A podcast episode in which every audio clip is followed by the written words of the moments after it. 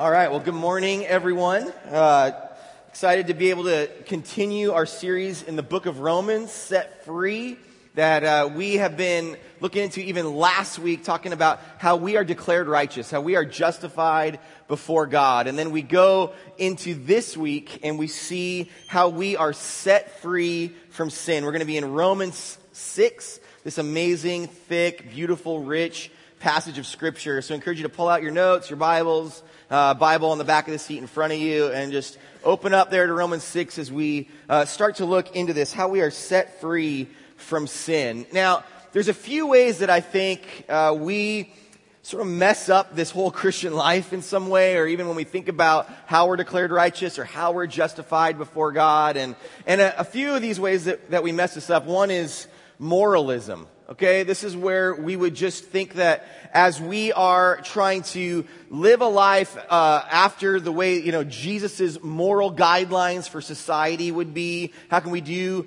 good deeds and and be a good person and all of these things that we would do that in such a way that that would earn salvation. That would earn eternal life by the good things, our moral behavior. That's one way we can mess it up. Another way is through legalism.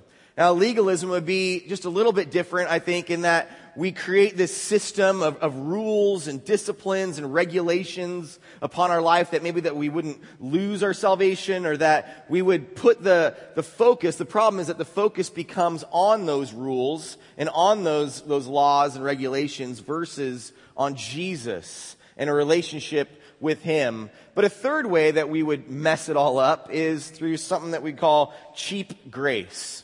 And that's a term coined by Dietrich Bonhoeffer that is just this, this expression that is, you know, uh, I've been forgiven. I'm going to go on being forgiven. So why not just do whatever I want and just sin and who cares? And it's this, this look upon grace that, that treats what Jesus Christ has done for us through his death and resurrection. It, it treats it cheaply and just as this look that who cares what I do? It doesn't matter. I can do whatever I want because of grace. Well, Paul, here in Romans 6, really speaks into some of these ways that we look at handling sin. You know, some of these ways that we respond to sin. And he, he looks at them, I think, in some interesting ways. So I'd like us just to read Romans 6, 1 through 11 now. So follow along with me as we uh, get into this first half of this chapter. It says, What shall we say then? Are we to continue in sin so that grace may increase? May it never be. How shall we who died to sin still live in it? Or do you not know that all of us who've been baptized into Christ Jesus have been baptized into his death?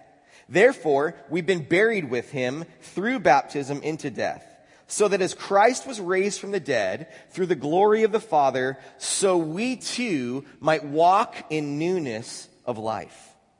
For if we have become united with him in the likeness of his death, certainly we shall also be in the likeness of his resurrection. Knowing this, that our old self was crucified with him in order that our body of sin might be done away with, so that we would no longer be slaves to sin, for he who has died is freed from sin.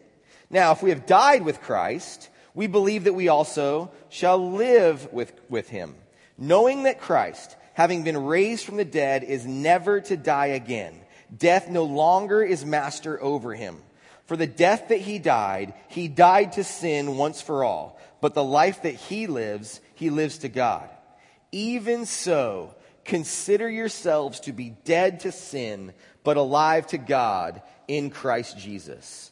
So we see here that in contrast to the cheap grace, the moralism, the legalism, that, that Paul's showing us here that, that the way that we are to sort of handle sin is through this relationship with Christ and what we'll see maybe more in chapter 8 is through the power of the Holy Spirit, that we can walk in newness of life in Christ alone. So that's, as we look into our first point today, that we can walk in newness of life, though, when we die to sin. When we die to sin, for he who has died is freed from sin. Now that's a little bit of those like, what? What do you mean? How do we, how do we die to sin? One of these expressions in the Bible that really, when you try to think of it, sort of makes no just on the surface sense for us. Like, what, what do you mean? How do I die to sin? Well, it's a common question. You know, even how do we deal with sin or why do we continue to sin? That sort of question is, is pretty common and it's a natural question. Now, we even received an email this week from just someone after listening to last week about how we're declared righteous just had a question about this, and there's permission and anonymously read the email. It says, I'm a, a very thankful believer in Jesus Christ. I love him because he loved me first. But at times I struggle with feeling more like Adam than in Christ, especially when I've blown it with my kids, my husband, etc.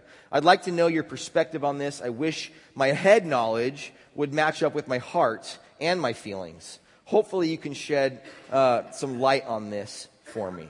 Well, we hope to be able to do that uh, today, that we can shine some light on this question, that this, this question of like, why do we keep on sinning? And, and I think within this, I, I like to say one thing that you can't be sinless, but you can sin less. Like you can't be perfect now. You know, you can't be perfect. There's this sort of already but, but not yet aspect to this part of our lives. But even, you know, when we say you can't be sinless, but you can sin less, that's not even the point. The primary point or goal isn't that we would sin less over the course of our lives. That's not the end goal for us. That is hopefully as a way we are growing. But you see here, even in, in Romans 6 in verse 1 and verse 15, that these questions are asked. Like, you know, should we just keep on sinning? Like, like, there's a sense even in those questions that, that we want to. You know, that, that temptation is real, that the, the allure, the draw of sin is there. It is real for all of us. And I don't want to say to you that you would think that it's like there just would never be that allure, that sin would never be tempting, that we would not be enticed by it, because we will. So I don't want you to feel like you failed or you've done wrong because either you've been tempted or because you blow it that there is this sense that we are drawn towards sin and we can be drawing more towards Christ. And that is what I would want us to do. And that my recommendation even was when people say, like, I want to be able to, to sin less. How do I do that? You know, well, one thing that I think is that the more that we think about what is good, or the more that we pursue good, the more we dwell on the things of, of, above, and the more that we pursue love and good deeds, these sorts of things, the less that we're sitting and thinking about stopping doing bad stuff. But if we're sitting around thinking about all those things that tempt us, those, those sins that are most alluring for us, and we're just thinking, I gotta stop doing that, I gotta stop doing that, I gotta stop doing that,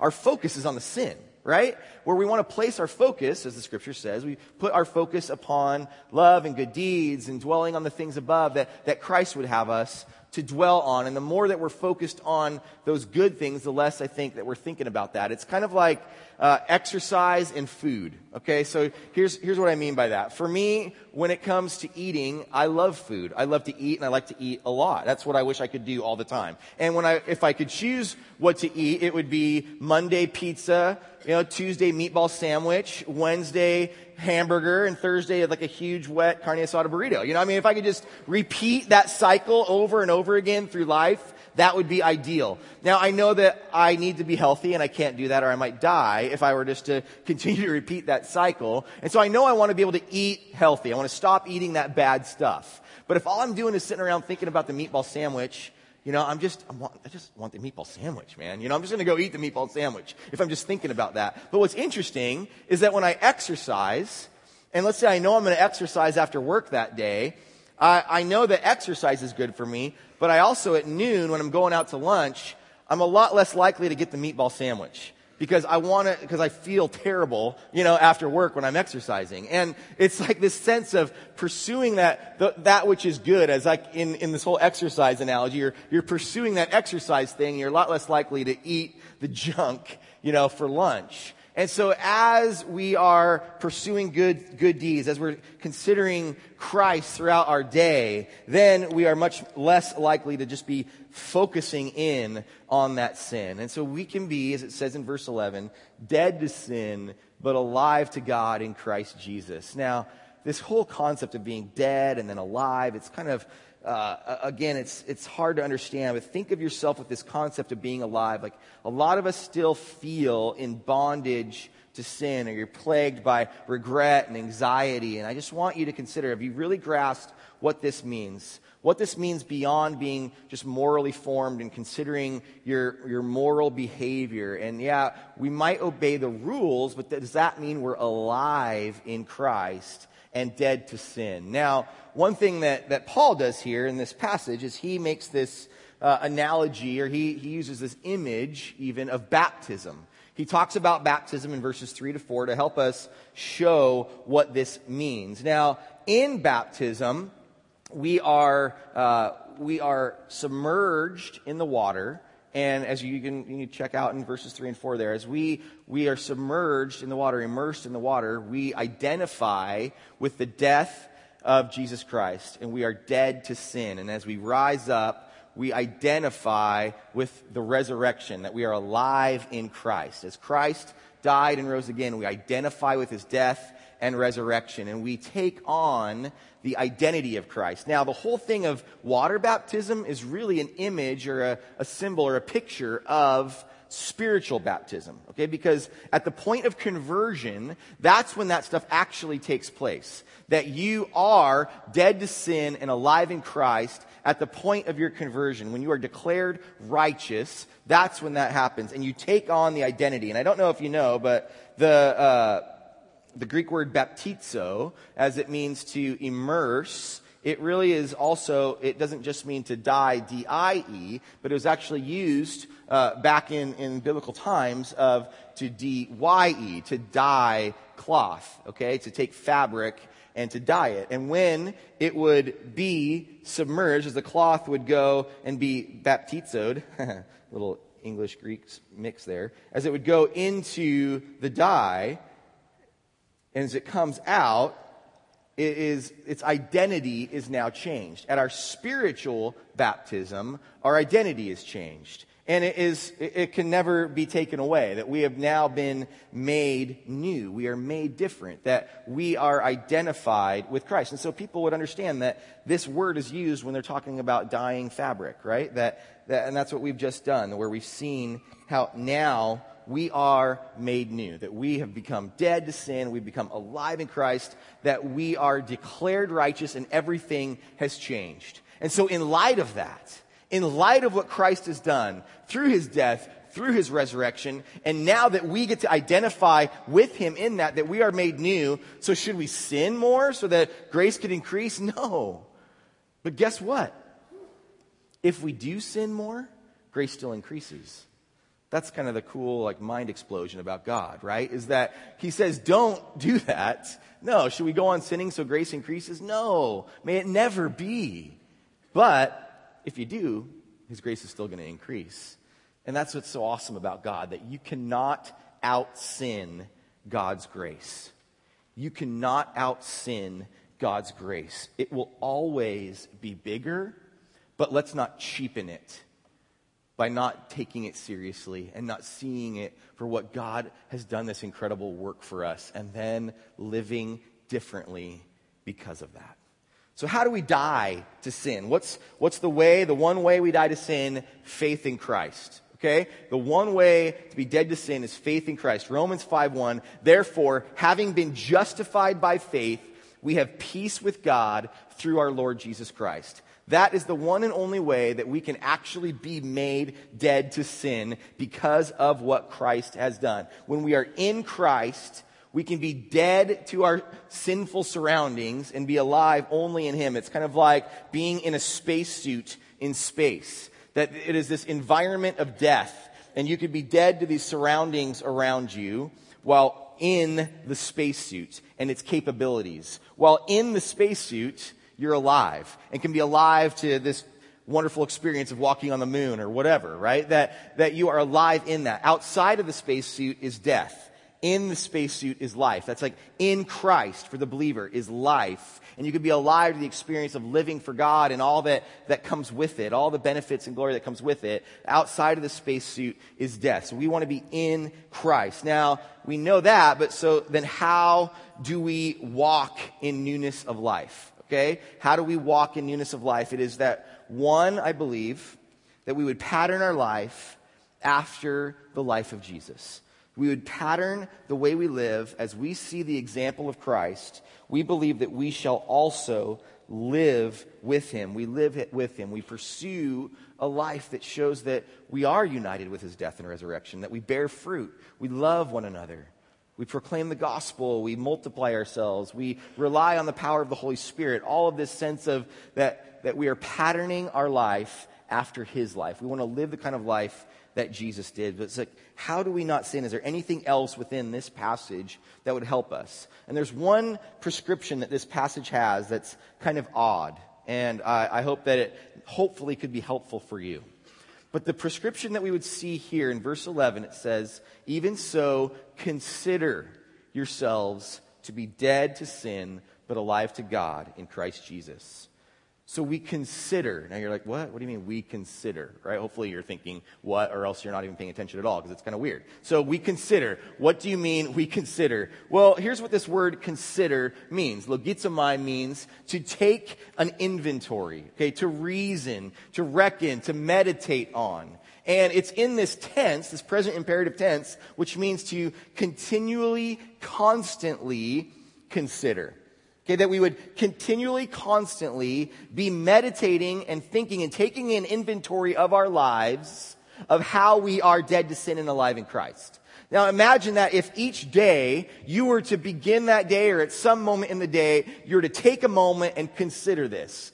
I am dead to sin and I'm alive in Christ Jesus. When I am in Christ Jesus, I know I can be dead to sin. I know that I can have victory over this. And that moment of remembering that, we are focusing, we are dwelling on the things above, continually, constantly considering our position in Christ. We're less likely to be thinking about the sin. We're less likely to be feeling like failures. We're much more likely to recognize ourselves as victors over sin because of the power of the Holy Spirit in us. And so I want to challenge you to consider considering Okay?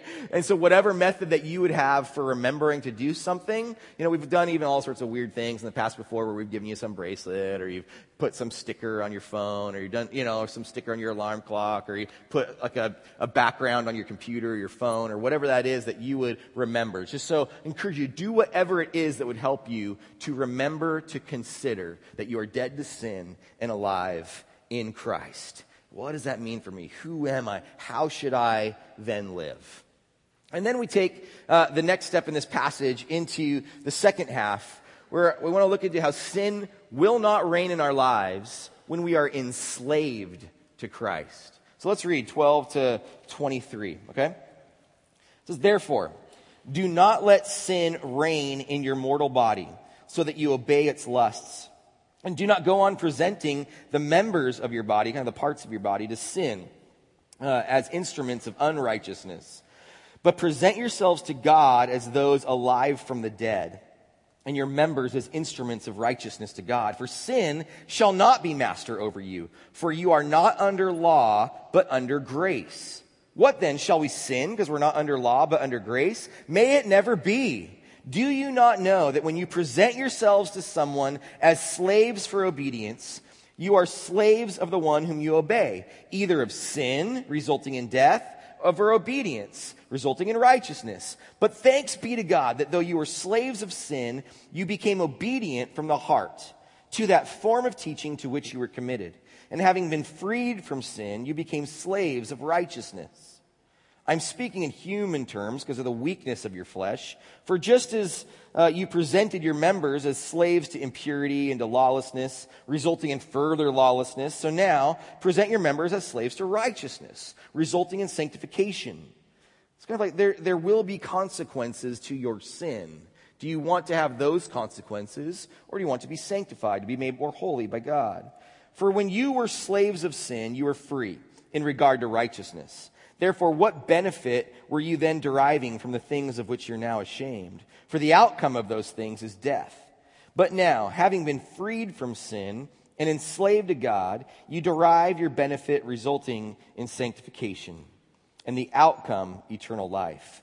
For the wages of sin is death, but the free gift of God is eternal life in Christ Jesus our Lord. So sin will not reign in our lives when we're enslaved to Christ. Just even there at, at, verse 12, therefore don't let sin reign in your mortal body. I want us just to even have a, a moment of recognizing what this is saying. It's saying don't let sin reign in your mortal body, to have mastery over you, to have rule over you. It's not saying, you know, I think there's a difference between sin reigning over us and then we blow it every once in a while. You know what I'm, you understand what I'm saying there? Like, that's where I think that when we think, cause I blow it every once in a while, oh, I'm not really saved, or oh, the Holy Spirit's not real, or oh, you know, all this is fake, and forget it, I'm giving up. You know? There's a lot, like, where that can happen, because we blow it every once in a while. But no, I think we can genuinely have victory over sin having a reign over our lives. And that's what I want us to consider. Having been freed from sin, you became slaves to righteousness. So here's another one like how, why, why would I ever be enslaved to anything? This whole slavery analogy is just a little bit crazy for us these days. It's pretty difficult for us to have the kind of context that they would have had for that. Very common when he says, I'm speaking in human terms, you know, because you can't understand. I mean, slavery was something that they would see all around them and, uh, and, and they're, they're seeing then how they can apply this to being a slave to Christ, not a slave to anything else or anyone else, but a slave to Christ. And so how, why would I be enslaved to anything? I, I, I want us to start with this. These are 613 pieces of paper representing the law, the 613 traditional Jewish laws from the Torah okay? That these are the laws. When it talked about you're not under law, but under grace. Okay, if you, if you're supposed to follow the law, here's what you have to follow. You know, this giant stack of laws right here. And now, some of these laws are, you know, you, you kind of get it. I understand, like, I can, I can do those things, right? I love God, fear God, not make an idol for yourself. Uh, then it's like, to burn a city that is turned to idol worship. Like, that's what you're supposed to do. You're supposed to burn a city that's turned to idol worship. So, okay, crud, what am I supposed to do to Vegas now? And then, you know, like, to obey the law. And, you know, men must not shave their beards with a razor is another one. And so that's why I've been growing this beard because I've just been personally kind of challenged by this. And, you know, so if you shave, you're a sinner. And then, I like this to bless the Almighty after eating. Deuteronomy 8:10. So when you pray before your meal, you are sinning and breaking the Torah. You're supposed to do it after you eat. Okay? So just so you know, if you forget and you start eating and then you bless the Lord afterwards, you're actually doing it right. So that's there, it doesn't talk about anything else in here in the Bible. Okay, so then, you know, not to crossbreed animals, so ligers are evil, and make make a guardrail around flat roofs so we have, we're called to a higher standard than OSHA or zone codes and zoning laws that we are called to something higher here according to the Torah. Well, you know, these are the laws that we're supposed to follow. Let me, uh, are some of you breaking those laws? I, I would say yes. That we are breaking those laws. We are no longer under the burden of those laws. Paul says in verse 15 there, you are not under law, but under grace. That burden of living up to all of that. And by the way, from the Torah, the first five books of the Bible, there's a lot, there's a lot more to come for you. I could get out a few more stacks, right, of things that we are supposed to do. But we've tried to earn God's love, right? We've tried to earn it through following the laws, through moral behavior, through legalism. And we've tried to earn eternal life. We've tried to kind of find favor with God through that. And I, I, would guess that most of us have gone through cycles or seasons, or maybe right now are still doing that. And it's kind of that whole hamster on a wheel thing where you're expending all this energy, but you're not getting anywhere. But if we can listen to God as the one who is telling us these things, these commands, these ways that He would have us live our lives. That God is saying, I want you to live this way, to see His commands in a way that, that leads us to freedom. I think that it, it's different. So I want to even unpack that a little more because we want to be free, but this whole thing of being enslaved is kind of crazy. But there are some acts of freedom that will destroy freedom, okay?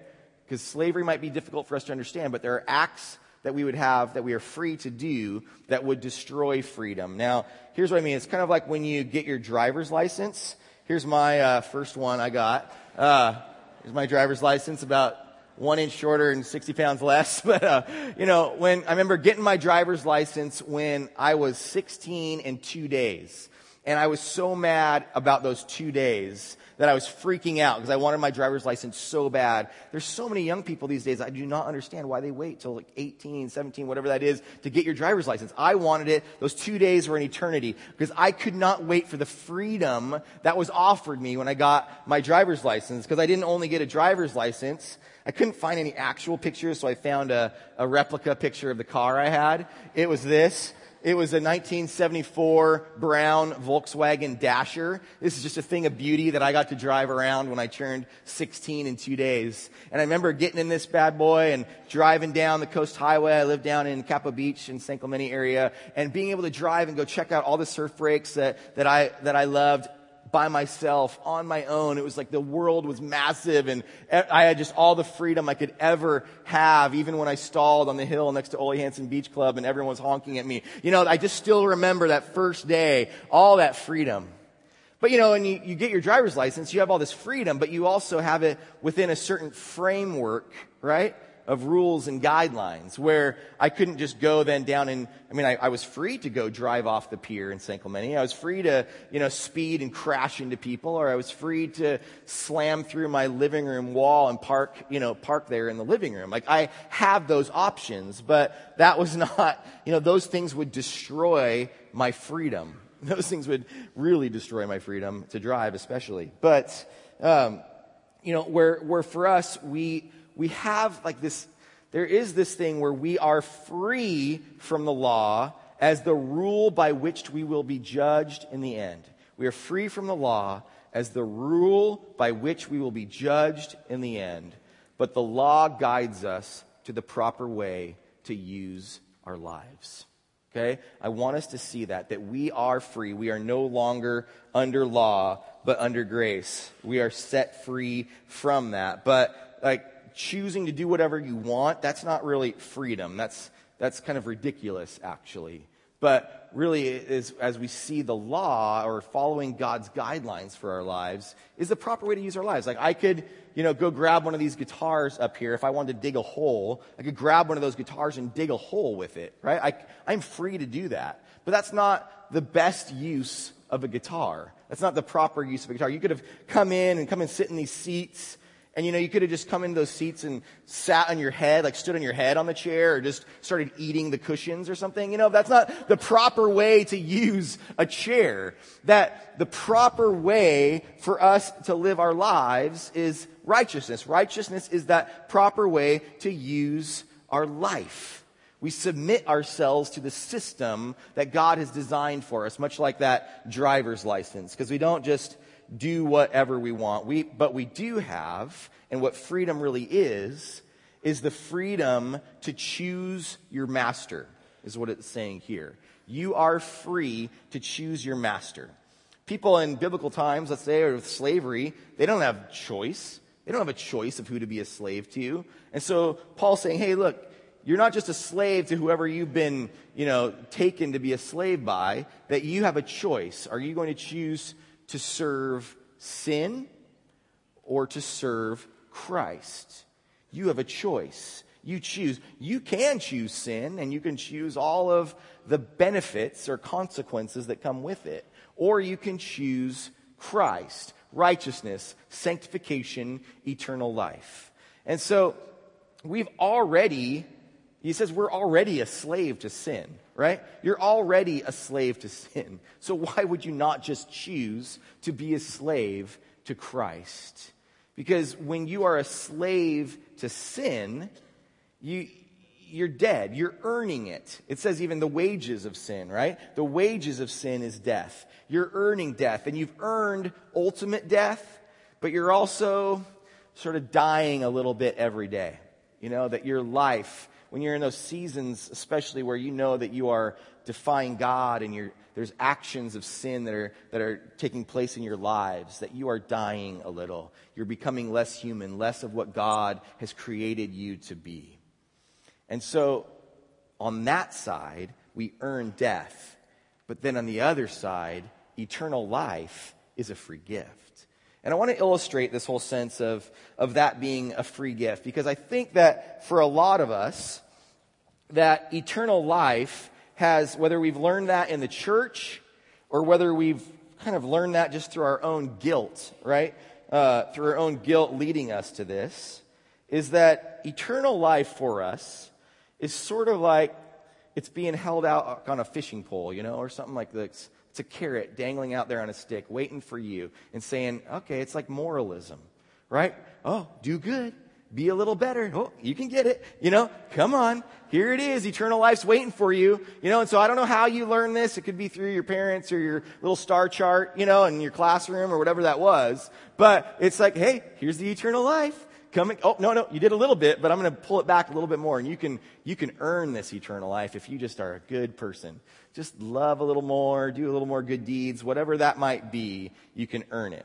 Now, another thing, another way, kind of going back to those three things we talked about before, is like the legalism thing. Now, legalism takes, uh, takes eternal life, and you've already got it, right? And it's, it's on your back. But you got all these rules and guidelines set up because if you don't you know, follow all those, someone's going to come and the enemy's going to come and take it away. And so you better start running and you better keep running because someone's coming to snatch that away from you. And you will lose eternal life unless you follow all the rules in just the right way. Because, you know, I don't know. Like, I don't know if God's big enough for you to actually be able to hold on to that. And then the final is the cheap grace thing. Cheap grace wears eternal life like a backstage pass. And it's like, hey, I got the eternal life, you know? And with and it'll enter any house of sin and commit any any sin that goes against God. But it's like, hey, hey, no big deal. I got it. Check it out. You know, hey, I'm in. You know, it's like the whole backstage pass thing. And so cheap grace takes what God has done and just uses it as a ticket to do whatever it wants. And that's just and that's just not the case. That's not what God says. God says that all of this, that, that eternal life, eternal life is a beautiful, beautiful gift. And so, why would we do righteous things? Why would we do any of this? That we do righteous things out of obedience. Well, yeah. We don't do them to get set free, to be accepted by God, to be more loved by God. Perfect love casts out fear. We don't, we don't do it out of fear. We do it out of love. That, that God wants us to obey out of love. That, that we love God because he first loved us. And so we have to become good at receiving love, right? That we have to receive love from God then to be able to give love to, to others. And I think about this even like when with my parents when i was younger i think i obeyed i followed the rules of my parents out of fear right? I was afraid of whatever consequences that it would be. And as I think as I've grown older, I've recognized that if my father were to say something to me of, hey, Eric, I think you should do this, you know, in your life, I would obey what he is saying out of love for him and out of respect for him. And thinking, wow, maybe he actually would know, he would have the wisdom to know something a little bit more than I do about what my life should be like. And then I even think about, about marriage. You know, like would I, uh, you know, in a healthy marriage at least, right? Where you would like not love to manipulate the other, to try and get, like even when we love God, to try and get something from God, but we love, I love my wife or I do good things for my wife because she's awesome. You know, I do like, because she's amazing and I love her. And so like, we think about God and we love God, we respect God. Would not the God of the universe have some good thoughts for how we should use our lives? Would not the God of the universe be so amazing that we would want to obey what he would say is a good way to use our life? To me, that's like, makes so much more sense than fear and being afraid or God's gonna smite us or whatever those consequences might be. Because the good news, the good news is that as we think we have to do so many good works and good things and stop doing bad things to, to move towards God, is that God actually is moving towards you. That God in that whole time is moving towards you and he says, here, I give you this gift of eternal life. And now you could choose just to reject it or accept it. You have that freedom. But God says, here, I give you eternal life. It's a free gift. You can do with it what you please. It's your, you have that, that freedom. But now that it's been given, here's the thing. Now that that gift has been given, he shows you the best way to live. Like, not a system of beliefs. We haven't given up everything. We haven't dedicated our lives to God for a system of beliefs and rules. No. We've given up everything because of Jesus, to be slaves to Jesus, because of love for Him, because He's amazing, because He's awesome. That's why we love Him, because He first loved us, that Jesus is the way, Jesus is the truth, Jesus is the life, and Jesus, that truth, will set you free. Jesus will set you free from sin. We can be dead to sin and alive in Christ as we consider him. We can know that we can have, you know, victory over sin having rule over us when we are enslaved to Christ. We have true freedom when we're a slave to Jesus. I hope that this helps you. I hope that this helps you, one, to understand Romans 6 a little bit more. In 35 minutes, we can go, we can go a lot farther in a lot more time. But I also hope that this helps you understand who you are and why you would ever live for God in the way that you would live. That what should your motivation be? How can you have freedom over sin? And so what I'd like to do is, is in a moment, we are going to, uh, we're going to have a time of worship, a time of singing, that you will have a chance to come and to take communion at the stations that are around the room, that you can remember what Christ has done, his death and resurrection. We remember his death, that he gave his body for us when we take the bread, that he shed his blood for us when we drink for the cup. You can give your offering. But you don't give it to earn God's love, acceptance, or salvation, or any of those things. You do it because you know, out of that worshipful motivation, out of love. And, and then what I'd like to do now is you, you'll also later be able to pray with people at the, the prayer points. But what I'd like to do before we begin to sing is just to, you have to put your stuff down, but have you stand. And I want to speak some words of blessing and affirmation over you. And have you really, so stand now, go ahead and do it.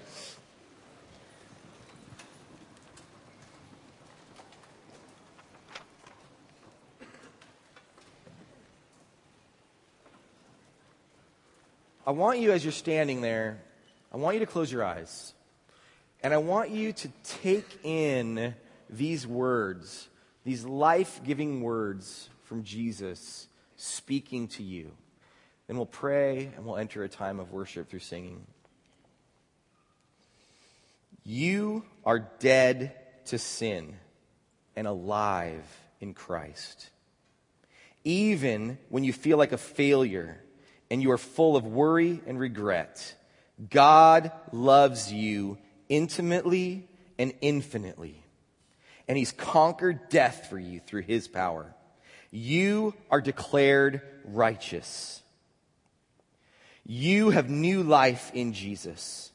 You are alive only because you are in Jesus Christ. You are alive. You are no longer a slave to sin. You are no longer earning death. You are now a slave to Jesus and his righteousness. You are made new and God will complete his work in you. And the gift of eternal life has been given to you freely. But eternity starts today. Eternity starts today. Walk in newness of life. And maybe if you don't feel this way about yourself, you feel completely in bondage to sin. Maybe you even never accepted that gift from Christ. And this doesn't describe you. I'd encourage you as we pray, after we pray, to go talk with someone, pray with someone today, talk to Jesus. Heavenly Father, we come before you and we thank you so much that you have done the work of all of this, God, that your death and your resurrection is what makes us dead to sin and alive in you, God. Lord, thank you that you have given the gift of eternal life. And Lord, thank you that we cannot out sin your grace. But I also pray, God, that we would not cheapen it. And I also pray, God, that we would learn how to properly use our lives.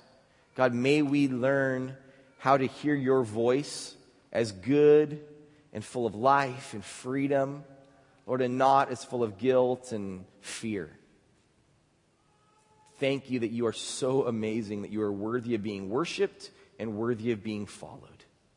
We pray these things in Jesus' name. Amen.